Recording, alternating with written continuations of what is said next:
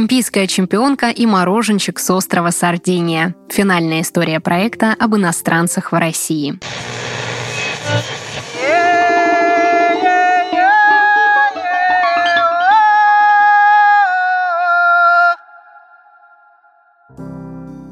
Владлена Бобровникова и Федерика Абис – люди в Ростове-на-Дону известные. Она левая полусредняя местной гандбольной команды «Олимпийская чемпионка». Он владелец популярной джелатерии «Мама Мия да Федерико». Их историю мы специально приберегли на финал проекта. В ней и большой спорт, и большая любовь, и вкусный семейный бизнес.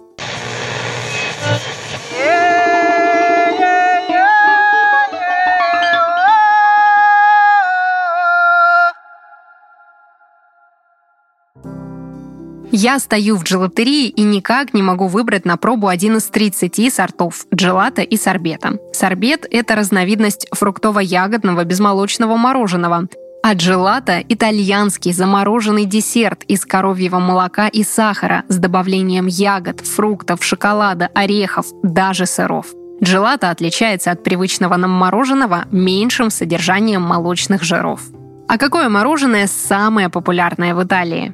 Пломбир, наверное. Фисташковое популярно, нутелла, мороженое с лакрицей. Но здесь его не воспринимают. У вас считается, что лакрица, она же солодка, это лекарство. Клиентам постарше мы советуем попробовать у нас пломбир. И они говорят, «О, ваше мороженое как советское». Хотя итальянское делается по другой технологии, но нам такая оценка очень приятна. Как понять, что джелато хорошее? Если после него вам не хочется пить, значит хорошее. Джелато очень капризный продукт, чуть-чуть другое молоко и вкус уже не тот. Но мы нашли маленькую ферму в Ростовской области, где покупаем действительно хорошее, натуральное молоко. Где нашли, не скажу, секрет. И технологии тоже секрет.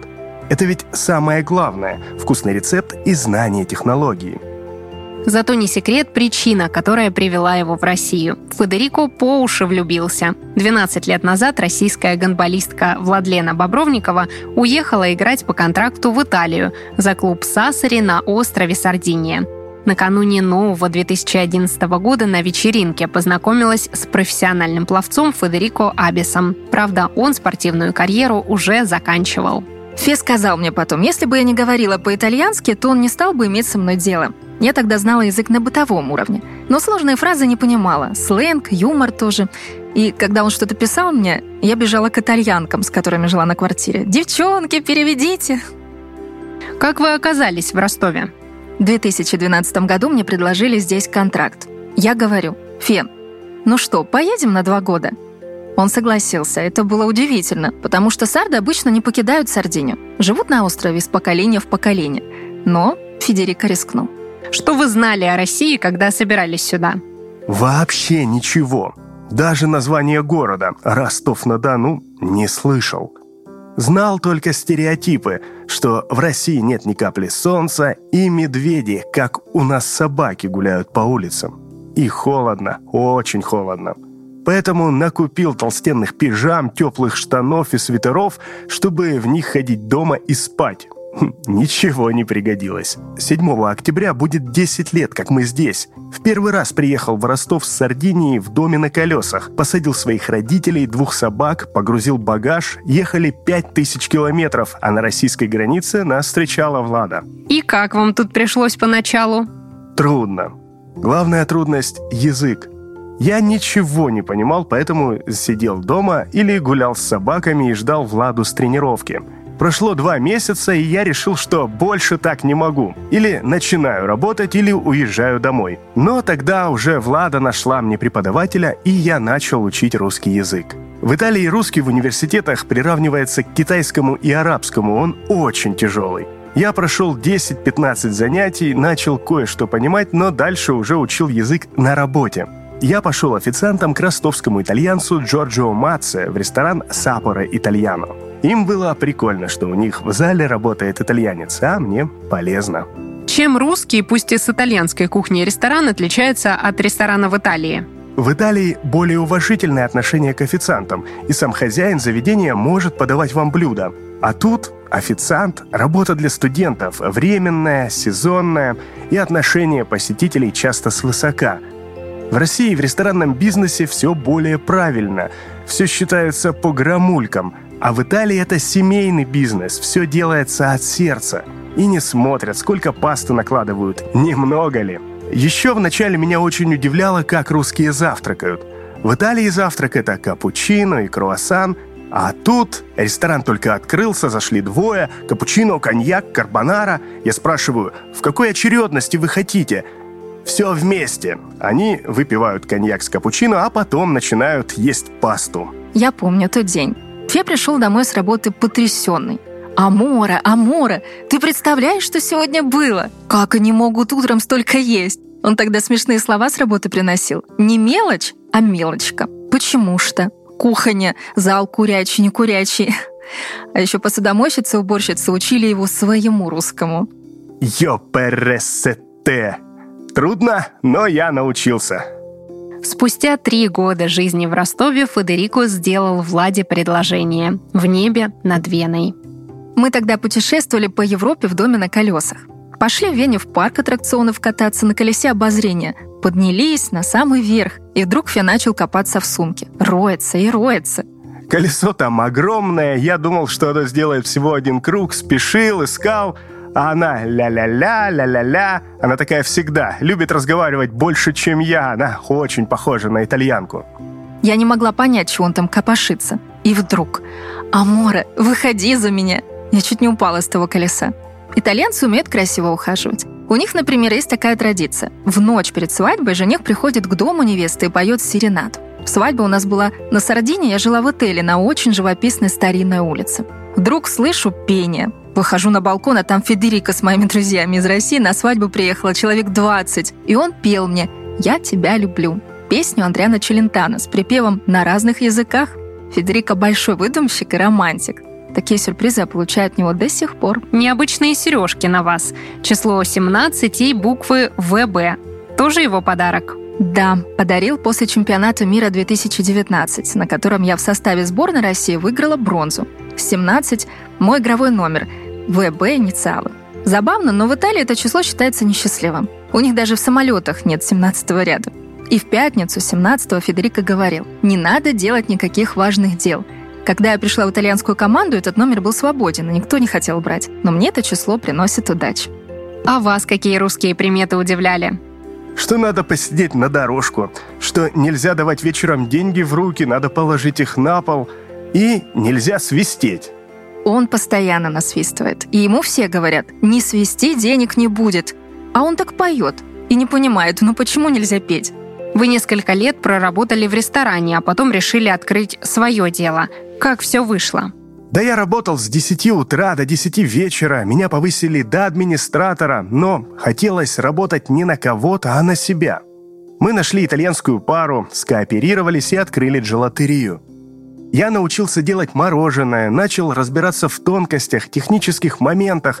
Так мы проработали 5 лет, а потом наши с партнерами пути разошлись. Но что не делается, все к лучшему. Теперь у нас новое место в парке революции, где много людей, и нас уже все знают. Так что работаем на развитие. Правда, что вы вложили в первое кафе вашу олимпийскую премию? Да, покупка помещения и ремонт – это моя премия. Но у нас все общее. Патриархальный устав семьи никогда мне не нравился. Я еще на Сардине сказала Фе, у нас равные права. Сегодня ты зарабатываешь, завтра я. Когда он только приехал в Ростов и несколько месяцев не работал, все было на мне. Он переживал, но я говорила, когда-то я закончу с гандболом, а у тебя будет бизнес. Будешь содержать семью. Гандбол ведь довольно травматичный вид спорта, верно? Да, но я с 11 лет занимаюсь гандболом, а мне скоро 35. Так что я привыкла к травмам, синякам, шрамам. Когда прихожу с фингалом, а как-то мне даже нос сломали, Феш у тебя говорит знакомым. «Это не я, это не я». У вас очень длинный список побед. Какие из них самые главные? На Олимпийские игры. Золото в Рио в 2016 году и серебро Токио 2020. Бывает забавно, когда люди узнают, что я олимпийская чемпионка, они приходят в такой восторг, как будто я не человек. Но ты необычный человек, так и есть. А вы на играх жены часто бываете? Когда играют в Ростове, хожу на все. Я там наше мороженое продаю. А когда на выездах, то редко. У нас папа полноценный участник всех домашних дел. Может помыть посуду, постирать, поиграть с дочкой. А когда у меня тренировки или сборы, то вообще все на нем. Он даже итальянские сказки на ночь читает. Наша дочка Ария говорит и на итальянском, и на русском свободно. Еще она в свои четыре года с удовольствием и очень далеко плавает и уже начала играть в гандбол. Кровь не водится. Ария Абис. Красиво звучит.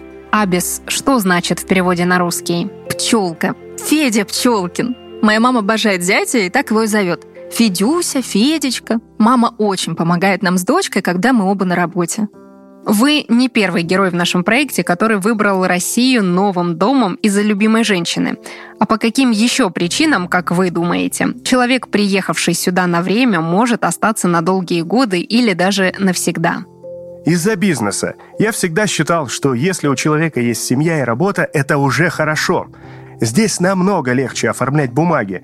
Мы открыли наше кафе за две недели. А можно было открыться вообще за неделю и приводить потом бумажки в порядок. В Италии ты вначале соберешь все документы, и это может растянуться на месяцы. А тут ты сегодня решил, завтра открываешься в техническом режиме, бумажки собираешь потом. За эти 10 лет вы в чем-то стали немножко русским? На сто процентов стал русским за рулем. Ругаюсь не хуже любого местного водителя. В этом году стал еще есть окрошку. Какой он, русский характер? Хм, нельзя так в общем сказать. Все люди очень разные. Влада, как я уже говорил, похожа на итальянку, очень эмоциональная, веселая. Другие русские спокойные. И все отдают дань уважения.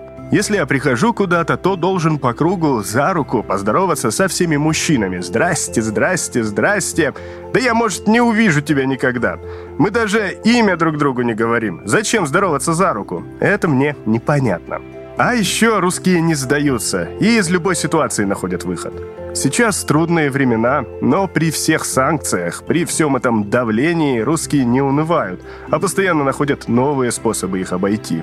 Вы задумываетесь о том, сколько времени еще будете жить в России?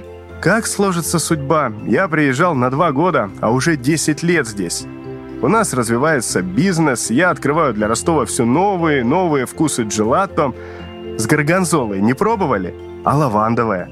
Это очень интересно, наблюдать, как люди едят его впервые, удивляются, благодарят. Тогда есть чувство, что остался тут не зря. Из России с любовью. Проект журнала «Нация», создаваемый при поддержке Президентского фонда культурных инициатив. Это истории иностранцев, которые однажды приехали в нашу страну, прониклись русской культурой, просторами, людьми конце концов сами стали немножко русскими. Расскажите о нашем герое своим друзьям, поделитесь этой историей в своих соцсетях.